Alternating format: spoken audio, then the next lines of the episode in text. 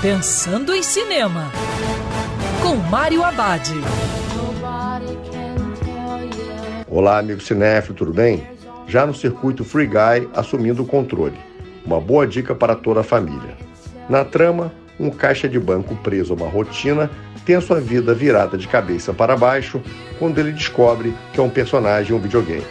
Agora, ele precisa aceitar sua realidade e lidar com o fato de que é o único que pode salvar o mundo. Free Guy assumindo o controle um daqueles raros sucessos de bilheteria que não é baseado em uma história de quadrinhos, uma série de TV ou mesmo um videogame. É um roteiro original, repleto de referências culturais. E também é divertido, com a mensagem otimista, algo raro nos projetos atuais.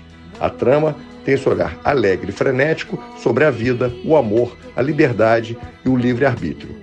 Ainda tem o engraçado Ryan Reynolds fazendo o protagonista.